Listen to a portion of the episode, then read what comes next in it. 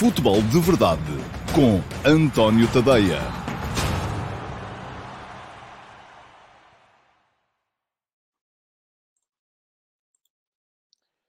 Ora, então, olá, muito bom dia e sejam bem-vindos à edição de segunda-feira, dia 17 de janeiro de 2022, do Futebol de Verdade, edição que vai uh, passar em revista aquilo que já se julgou uh, da 18ª jornada da Liga Portuguesa. Ora, muito bem, uh, para já, o que é que temos? Temos que Flóculo Porto e Sporting venceram, portanto não cedem na, na persecução do título, não é? O Porto com 3 pontos de avanço sobre o Sporting, ambos ganharam eu de forma segura, embora o Porto tenha estado em desvantagem durante alguns momentos, mas uh, foi sempre claramente superior a um adversário que também era o último classificado da tabela. O Sporting também uh, seguro na forma como, como venceu o uh, Flóculo Vizela. Uh, e depois quem escorregou foi quem veio a seguir. O Benfica empatou em casa com o Moreirense.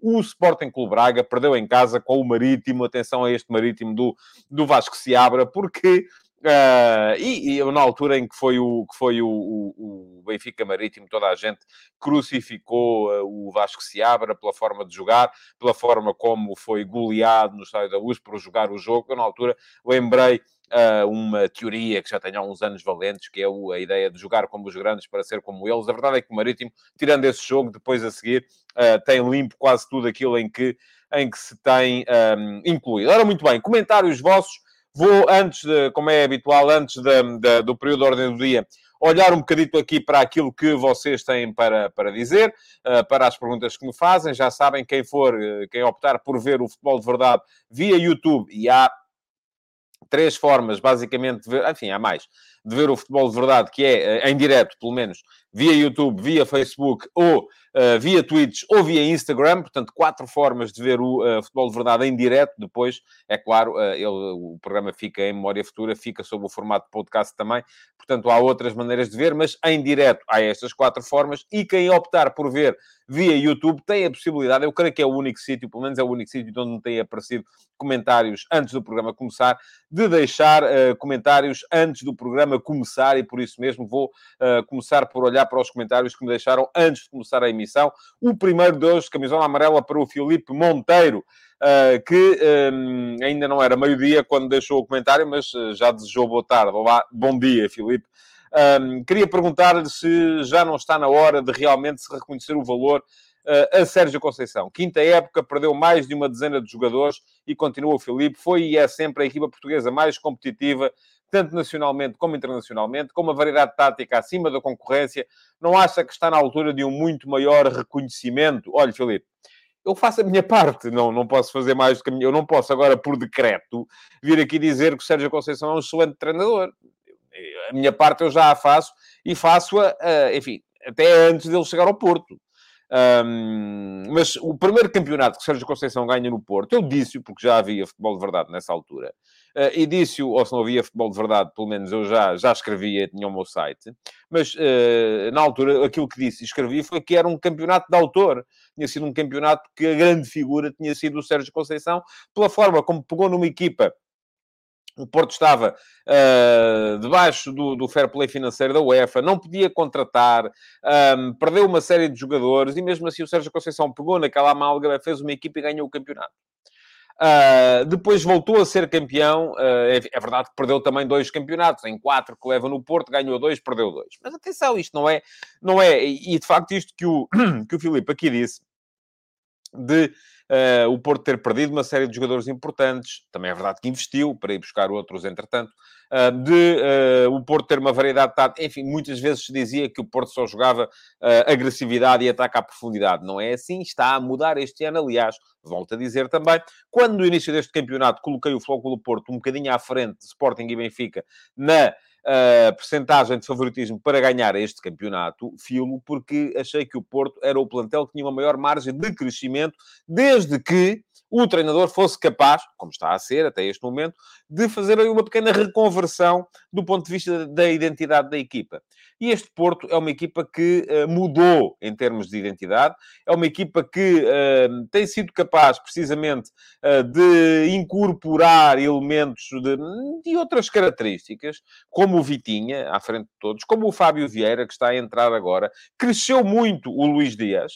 o Luís Dias não, não tem hoje nada a ver com o jogador enfim, terá alguma coisa, mas não tem muito a ver com o jogador que chegou ao Futebol Clube do Porto, uh, e isso é trabalho do treinador, e podem-me dizer agora os detratores, está bem, mas houve jogadores que se perderam pelo caminho, claro que sim, só jogam 11, e para uns crescerem e ganharem espaço na equipa, outros têm que, uh, das duas uma, ou perder-se, dentro do plantel, e esse foi o caso, por exemplo, de, de, de Corona, uh, que entretanto já se estreou pelo, pelo, pelo Sevilha ontem, na continuação desse derby com o Betis para a Taça do Rei, uh, mas outros também saíram e, portanto, isto aqui é como tudo, não é? Não dá para... Só jogam 11, não dá para estar em 22 ao mais alto nível. Agora, que o trabalho do Sérgio Conceição tem sido, e eu aí concordo com o Filipe, tem sido muito, muito bom, é, é verdade. Não há... Depois, isto obviamente... Vamos lá ver, eu não tenho que de repente achar, e não acho isto de ninguém, e quem me segue sabe que eu tenho esta ideia, sou contra a existência, ou sequer a sugestão de existência de, do chamado homem providencial. É claro que o homem tem defeitos, não é? Aquilo, aquele mau feitio, sobretudo quando perde, não fica bem a ninguém e não é bom uh, para, para o edifício geral do futebol português. Mas há que saber olhar para as pessoas e saber distinguir aquilo que elas têm de bom e aquilo que elas têm de mau. Ora, pergunta o uh, João Moreno. Um, o Benfica não joga nada, diz o João. Pronto, o João deve ser benfiquista, uh, calculo eu. Um, e é normal exigir aos jogadores que deem mais em campo, mas agora andarem a ofender dirigentes e haver uma guerra civil entre benfiquistas, acham que esse é o caminho certo? Ó oh, João, um, não, obviamente, eh, eu sou e sempre fui contra as ofensas, sou e sempre fui contra as guerras. Um, mas estamos aqui a comparar, ou estamos aqui a, a equiparar, é mais isso, uh, realidades completamente diferentes. O que se passou, e atenção, este é o mundo das redes sociais. Há alguém que está, que faz uma coisa, há alguém que filma, há alguém que partilha e imediatamente isso se transforma num acontecimento uh, uh, global. Não é? O que é que se passou? O que se passou foi que houve um adepto que estava, aparentemente, ainda por cima, numa zona privilegiada do Estádio da Luz, uh, e que, uh, no final do jogo, resolveu dizer... Eu nem ouvi o vídeo com som, vi o vídeo, mas não o ouvi com som, não consegui perceber muito bem, não me interessa, não é coisa que me chama a atenção, são realidades mais próprias de reality shows do que da realidade propriamente dita, e, portanto...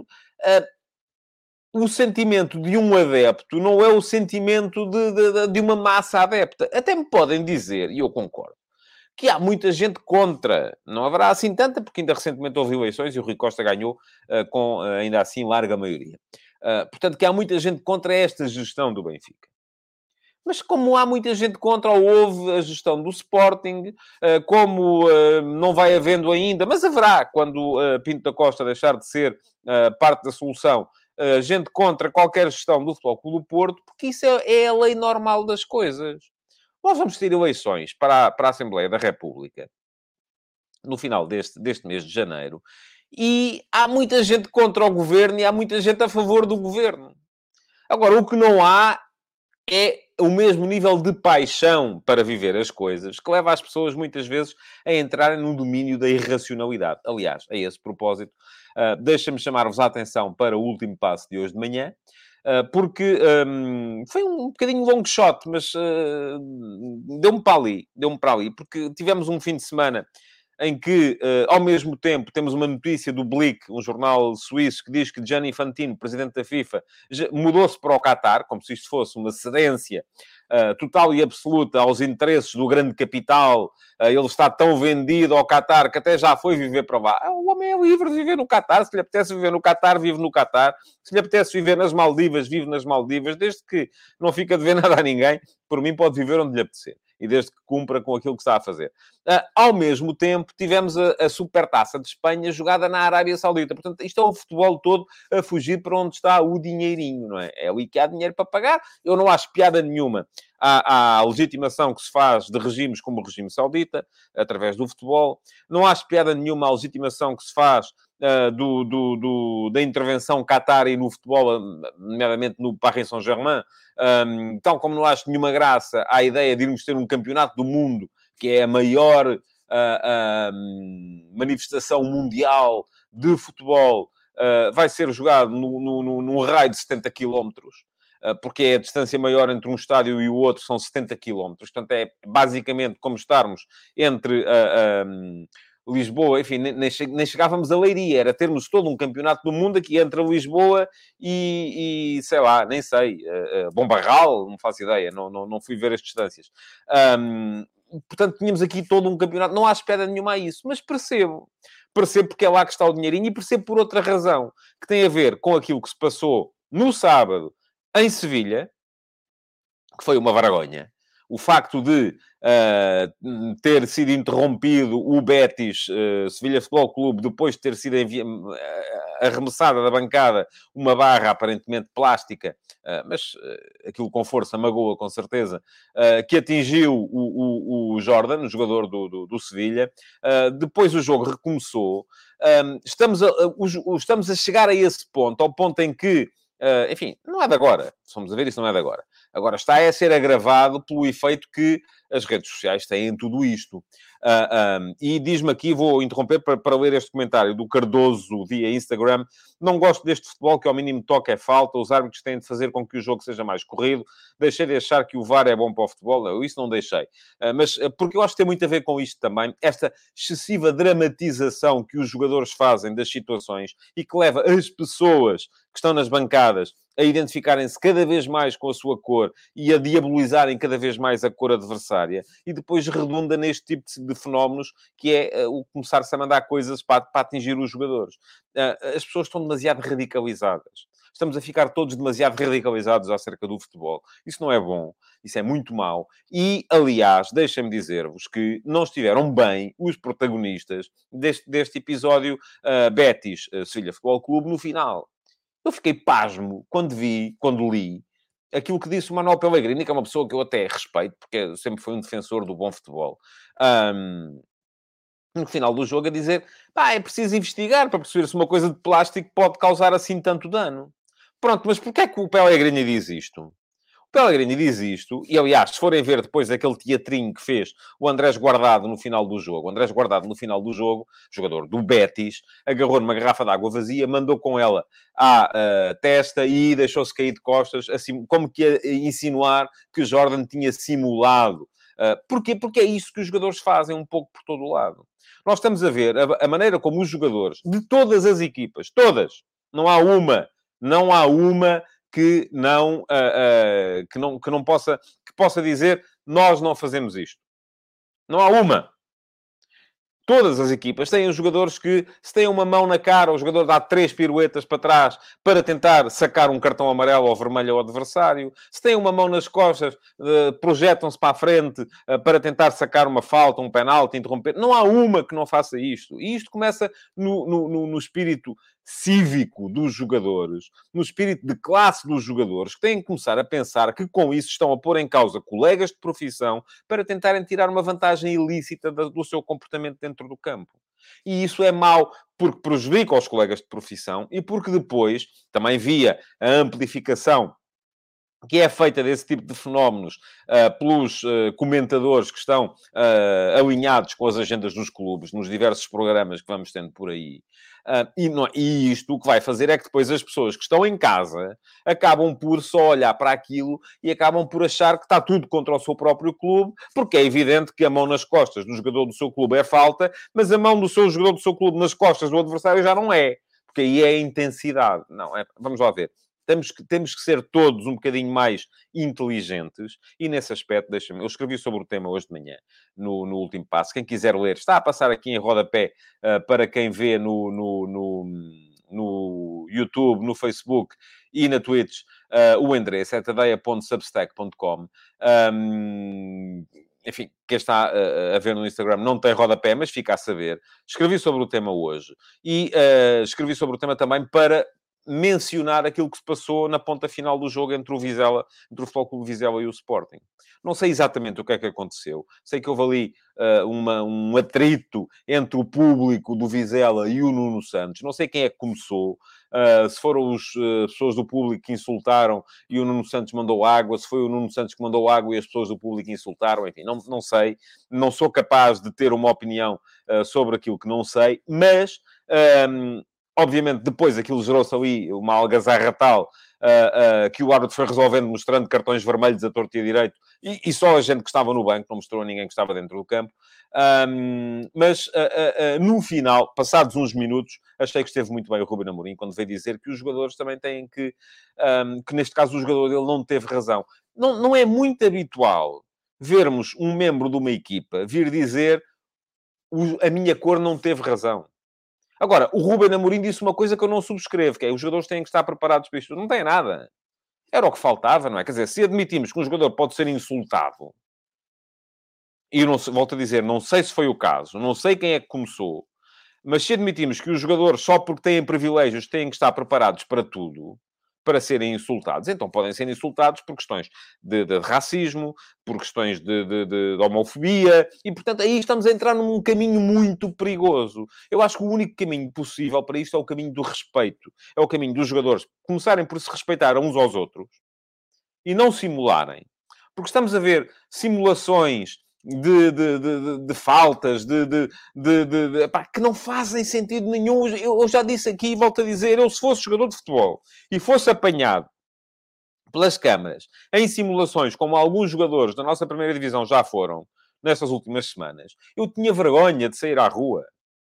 Eu tinha vergonha de sair à rua. Agora, um, começa por ser respeito para com uns com os outros e depois é respeito pelo público e é terem a noção também que ao enveredarem por esse caminho acabam por estar a radicalizar o público e depois então aí sim têm que estar preparados para tudo, até inclusive para levar com uma barra de plástico no, no, na, na cabeça, como aconteceu com o Jordan. E isso é mau. Isso é mau para o futebol, é mau para o público, é mau para toda a gente. Portanto, quem quiser ler está lá, tadeia.substack.com. Quem quiser uh, ah, um, subscrever, façam um favor uh, e passam a receber o último passo todos os dias de manhã, por volta das 8 da manhã. Uh, é, um, é um dos conteúdos gratuitos do meu Substack, não pagam nada por isso. Depois, se quiserem uh, adensar um bocadinho a experiência, entrar no pacote premium, têm direito a mais temas. E, olhem, ainda esta semana, uh, no último, neste fim de semana, saiu, e esse é, uma das, é um dos conteúdos que faz parte dos conteúdos premium do meu Substack, saiu a história do campeonato de 1930-31, campeonato de Portugal ganho pelo Benfica, e há tantas histórias giras e divertidas, nomeadamente, olhem, em 31, uh, para quem não leu, pode dar lá um salto para ler, uh, em 31 o campeonato não te... houve a maior parte das equipas de Lisboa não participaram porque havia um conflito entre a Federação e a Associação de Lisboa que levou as equipas de Lisboa a não participarem no campeonato uh, de, de, Portugal. Quem quiser ler, está lá, tadeia.substack.com e subscrevam para que passarem a receber os conteúdos na vossa, na vossa, no vosso e-mail. Ora bem, mais comentários. Diz o João Romano, vai ser uma segunda volta penosa para o Benfica. Até Otamendi costuma ser um líder, parecia triste em campo. E pergunta o João Miguel Lourenço Alcântara Guerreiro: será que Nelson Veríssimo dura até ao final da época? Penso que tenha sido uma precipitação do Rui Costa afirmar isso. Eu creio que até ao final da época durará sempre. A questão é se passa do final da época ou não. O Paulo Neves diz: hoje poderia falar do Nani, do Sérgio Oliveira e do William Carvalho, três por escritos, ah, por escritos, enfim do nosso futebol e que deram cartas neste fim de semana. Uh, oh Paulo, discordo de si por uh, duas ordens de razões. Primeira razão, não me consta que o Nani, o Sérgio Oliveira e o William Carvalho sejam proscritos do nosso futebol. Acho que todos eles ganham mais onde estão do que ganhariam se estivessem a jogar em Portugal. No caso, o Nani saiu do Sporting uh, porque tinha um salário demasiado elevado e foi ganhar esse salário primeiro para os Estados Unidos e agora a Itália. O Sérgio Oliveira saiu do Porto porque quis ir também ganhar esse salário para o futebol italiano e o William Carvalho rescindiu o contrato com o Sporting e depois houve um uh, acordo entre o Sporting e o Betis para ele poder ir para lá. Agora, discordo-se depois de uma, por uma segunda ordem de razões, que é Uh, de repente fizeram um bom jogo neste fim de semana, são os maiores. Então, e lá, e se para a semana jogarem mal, são os piores?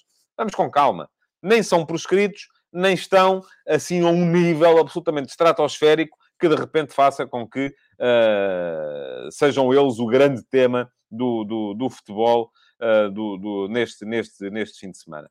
Ora, diz o André Maia, não me lembro do jogo, mas houve um passo para o avançado que estaria fora de jogo. O defesa antecipa-se, de carrinho faz o corte e autogolo, não foi offside e o avançado tinha influência na jogada. André foi a final da Liga das Nações. Já vou falar da arbitragem mais à frente. Aliás, o Jason Lima também me pergunta: o gol do Moreirense não era fora de jogo? O Martins faz só o lance, o VAR no seu melhor, pronto. Um, já vou dar a minha opinião sobre esse lance e os outros. Diz o André Souza. Este Foco do Porto, apesar, de dar, apesar das ausências e saídas recentes, parece ser um plantel muito bem construído. Fábio Cardoso a evoluir bem, Vitinho e Evanilson estão a começar a mostrar o que prometiam. Não mencionei o Evanilson há bocado e tem toda a razão. Está muito bem neste momento. Pergunta-me a Carla Sofia, não sei se é a Carla ou se é o Josias, porque eles uh, partilham aqui os, os, os perfis. Uh, Pergunta-me se têm acompanhado a CAN, não tanto quanto gostaria, não tenho tido tempo para, para isso, uh, portanto não tenho opiniões ainda. Lá mais para a frente, com certeza, quando entrarmos numa fase mais decisiva, vou, vou fazer isso. O Paulo Jorge diz-me que o Benfica tem que fazer uma limpeza na equipa, como fez o Ruben Amorim no Sporting. Um, e o António Matos pergunta-me se como o Moreirense foi o golpe final na luta pelo título este ano.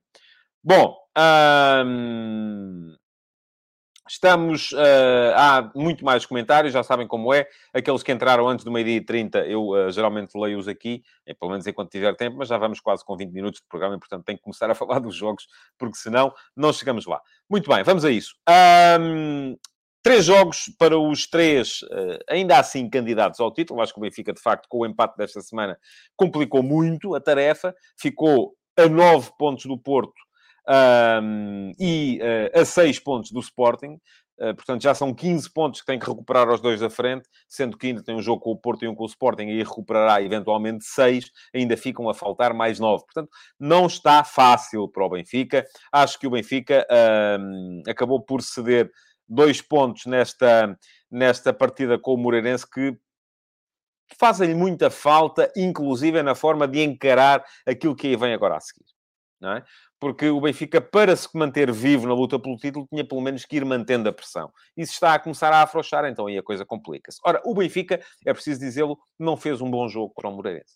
O Moreirense entrou muito bem uh, organizado, uh, cinco atrás, uh, uma, uma, linha de cinco atrás, quatro médios, sendo que dois desses médios, os extremos, geralmente soltavam-se no apoio ao ponta de lança, o Rafael Martins, mas sobretudo um grande preenchimento do corredor central, com os três centrais e os dois uh, médios centro, uh, a impedir o Benfica de ligar o jogo por dentro e a forçar o Benfica quase sempre a jogar por fora e, sobretudo, a, a, a condicionarem a ação do Benfica, fazendo, deixando sempre mais espaço do lado direito do ataque do Benfica para que a bola, o Benfica tivesse que entrar, sobretudo por ali, pelo Gilberto, e não pela esquerda, pelo Grimaldo. Ora, isso resultou, uh, até porque a qualidade de cruzamento do Gilberto não é a mesma qualidade de cruzamento do Grimaldo. Agora, atenção, porque aqui também há culpa no cartório por parte da equipa do Benfica. Não achei que uh, a constituição da equipa do Benfica fizesse algum sentido. Para já, eu, quando olhei para aqueles 11 jogadores, pensei que iam jogar em 4-3-3.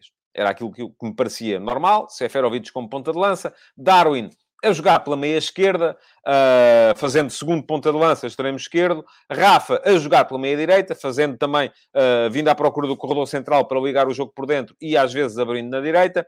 Paulo Bernardo e João Mário, os dois à frente do Weigl como médio centro. Não foi nada disso que aconteceu. O que aconteceu foi que o Benfica apareceu em 4-4-2, com Paulo Bernardo como médio ala direito, a tentar vir um bocadinho para dentro, mas não vi no Paulo Bernardo uma, um, um, comportamento em termos táticos diferente daquele que era o comportamento do Rafa. Acho que eles basicamente faziam a mesma coisa. Ora um vinha para dentro, o outro abria, ora o outro vinha para dentro e o primeiro abria.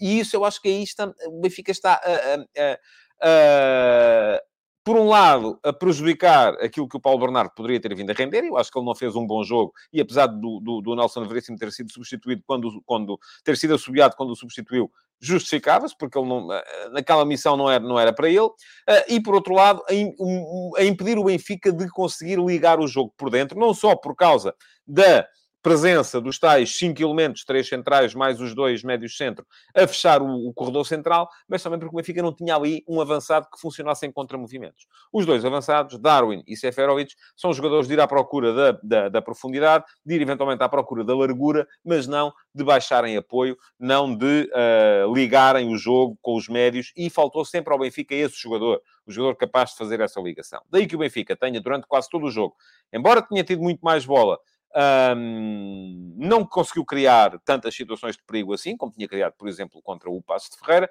Muito cruzamento, mas superioridade clara dos três centrais do Moreirense. Três jogadores que, ainda por cima, de frente para a bola, são fortes no ar. O Steven Vitória, o Arthur Jorge, o Pablo, três jogadores fortes no ar, três jogadores que jogaram sempre de cadeirinha e não foram capazes de, e não foi capaz o Benfica de criar ali desequilíbrios para um, se colocar na frente. Quem acabou por marcar primeiro foi o Moreirense, um golo um autogolo uh, e um gol que caiu do céu aos trambolhões, de facto, tal como caiu do céu aos trambolhões o gol do Benfica a seguir, porque também é um alívio de um defesa do, do Moreirense contra outro defesa do Moreirense e a bola a sobrar depois para a insistência do Darwin e fazer o gol. Acabou o jogo por terminar empatado. O Benfica podia tê-lo ganho, é verdade que sim. Criou ainda assim o suficiente para o ganhar, mas não fez um bom jogo. É preciso dizer isto. Não fez um bom jogo. E, posto isto, vou um, dar a minha opinião sobre o lance polémico do jogo, que é o lance do golo do uh, Moreirense. Já vi aqui uh, falarem do lance do Mbappé, e aliás, uh, já vi isso em muitos comentários uh, nas redes sociais também. Não tem nada a ver.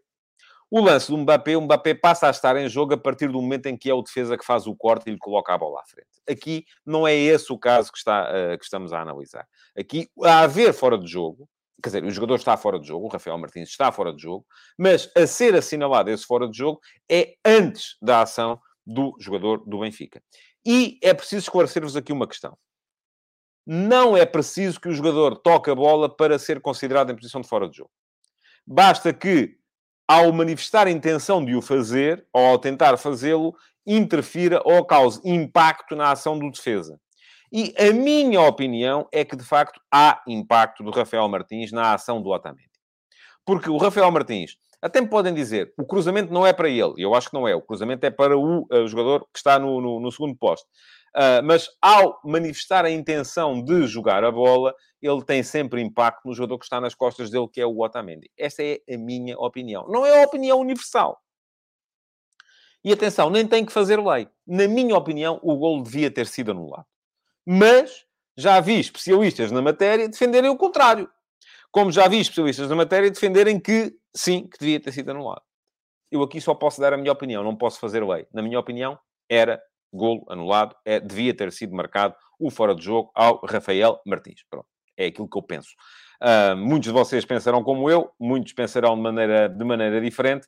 Um, mas, eh, de qualquer modo, uh, eu aqui só posso dizer aquilo que de facto, que de facto penso. Ora, depois, uh, no domingo, portanto ontem, mais dois jogos. Primeiro o Vizela Sporting. Ora, aqui está o Nuno Camacho a dizer o Mbappé também está fora de jogo antes do defesa jogar a bola. E se for assim, a ação do Mbappé tem influência no corte central. Aí está, o Mbappé não terá manifestado na altura a intenção de jogar a bola antes do defesa. E diz aqui o João Lopes, também nesse sentido, o defesa só faz o corte porque o Mbappé se faz ao lance e interfere na jogada, obrigando o defesa a fazer o corte. Logo, a regra da Liga das Nações é a mesma que se aplica. Não, os lances são diferentes. Uh, esta é a minha opinião, vocês podem ficar com a vossa, eu não vos esforço a pensar como eu.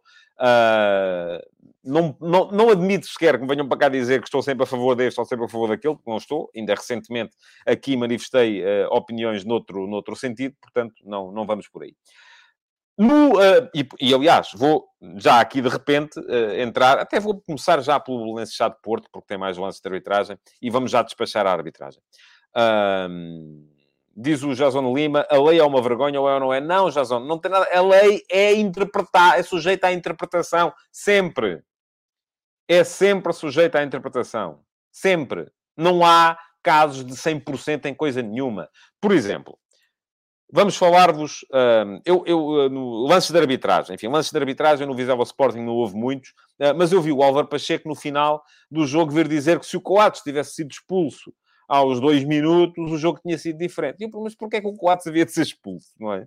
É que eu essa então é que não vi ninguém sequer defender que o Coates devia ser expulso. Não vi ninguém. Foi, é, é uma situação, só mesmo o Álvaro Pacheco é que achou que sim.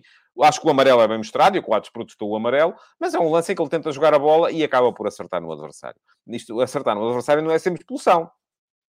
Depois, mais, lances de arbitragem uh, no uh, Belenenses Chá de Clube do Porto. Já vi gente contestar a expulsão do, do, do, uh, do jogador do Belenenses. Uh, no lance com o Fábio Vieira, porque o Fábio Vieira entra de pé em riste. O Fábio Vieira entra, de facto, de, com o pé à frente, mas não estava lá ninguém. Ele, tanto não estava ninguém que ele não acerta. Quem acerta no Fábio Vieira é o jogador da Belenenses Chave. E por isso mesmo é, vê segundo amarelo e vê muito bem, no meu ponto de vista. Tal como depois uh, temos que começar aqui a meter aqui uma, uma... Pergunta ao Paulo uh, 260573 na, no Instagram se não era penalti sobre o Paulinho. Não, não era. É o Paulinho que acerta no adversário. Portanto, não era penalti sobre o Paulinho. Um, depois há a questão das mãos nas costas, não é? Vamos lá ver. Temos que meter aqui uma regra que é: se fosse contra nós, era falta, então a nosso favor também não é.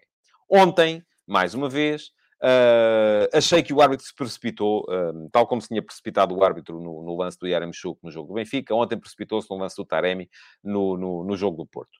Uh, são lances em que o árbitro apita. Embora também possa dizer-vos o seguinte: o VAR, em questões de intensidade, nunca vai manifestar-se contra o, o, o, a decisão do árbitro de campo. E diz o Jason Lima: um fora de jogo é sempre um fora de jogo. Não, não é. A questão é essa. A questão é que não é. A questão é que aqui há uma, há uma parte que é a interpretação. Teve interferência na lance ou não? Não é? Que ele está fora do jogo, não há dúvida nenhuma, está. Agora, teve interferência ou não? Pronto. Bom, falar de futebol, vamos lá a isso. Um, simples o jogo do Sporting, Sporting rigoroso, Sporting a conseguir com a, com a entrada do, uh, do, do um, Daniel Bragança para o meio campo, circular mais a bola.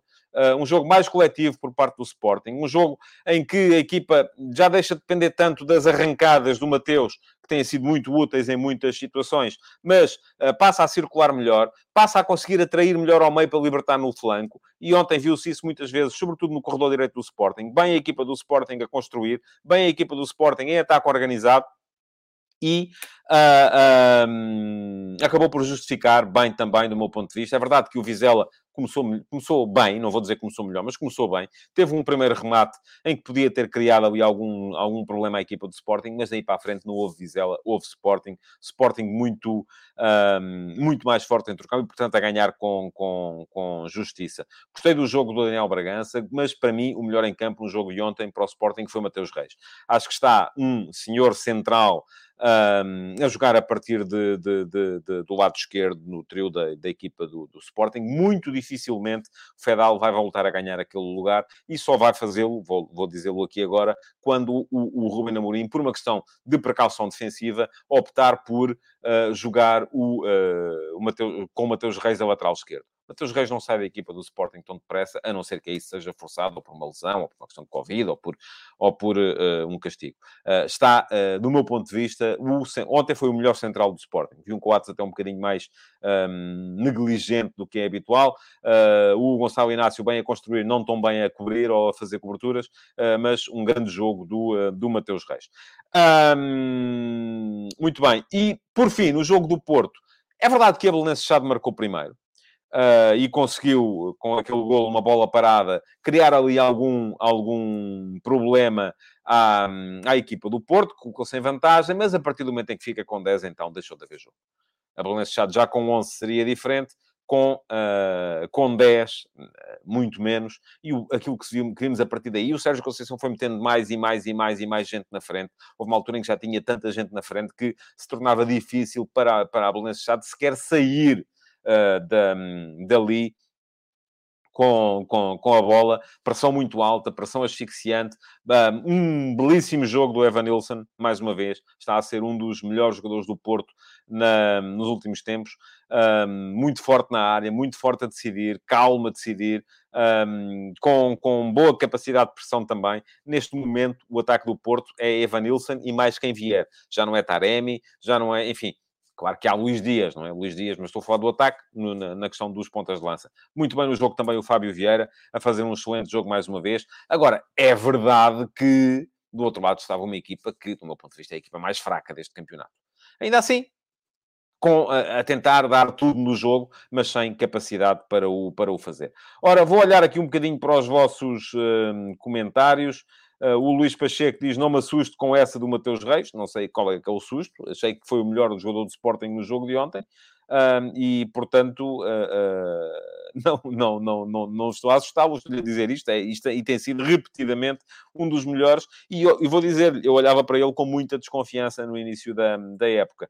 Diz o Vasco Batista: Mateus Reis é central ou central lateral. A atacar parecia claramente que o Sporting ficava com linha de dois, porque Mateus subia muito, é verdade que sim.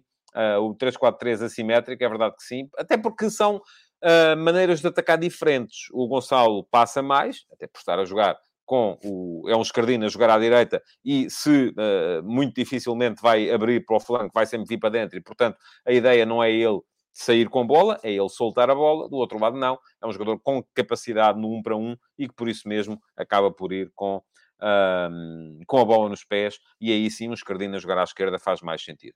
Muita gente a falar de arbitragem, uh, falo da expulsão do jogador do Belenenses, diz o Fernando Luís Silva, uh, o João Lopes pergunta ao Fábio Vieira de Cunhal, já falei sobre isso, não vou, não vou continuar.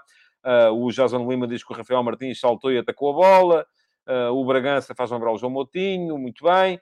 Uh, e diz o Luís Peixoto, quando falamos 10 minutos de arbitragem e 50 de futebol e não o contrário, aí sim estaremos no caminho certo. Enfim, este programa não tem uma hora, uh, mas já vai quase com 40 minutos e creio que falei, não falei, não falei 10 minutos de arbitragem, apesar das vossas uh, insistências, porque toda a gente continua, diz o Vasco Batista, o Citol uh, pareceu mal expulso e tal, e por aí afora, vamos lá. Diz o Júlio Ribeira no golo Moreirense, o VAR esteve à altura da Liga Portuguesa. Pronto, arbitragem, arbitragem, arbitragem, arbitragem.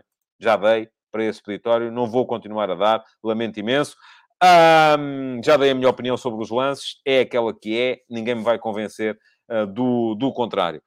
Podem continuar a comentar, até sobre arbitragem, e podem conversar uns com os outros. Eu já disse aquilo que penso sobre os temas.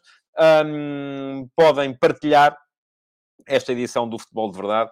Uh, podem, naturalmente, deixar o vosso like e voltar amanhã para mais uh, uma edição do Futebol de Verdade. Muito obrigado por terem estado aí, então, e até amanhã. Futebol de Verdade, em direto de segunda a sexta-feira, às 12h30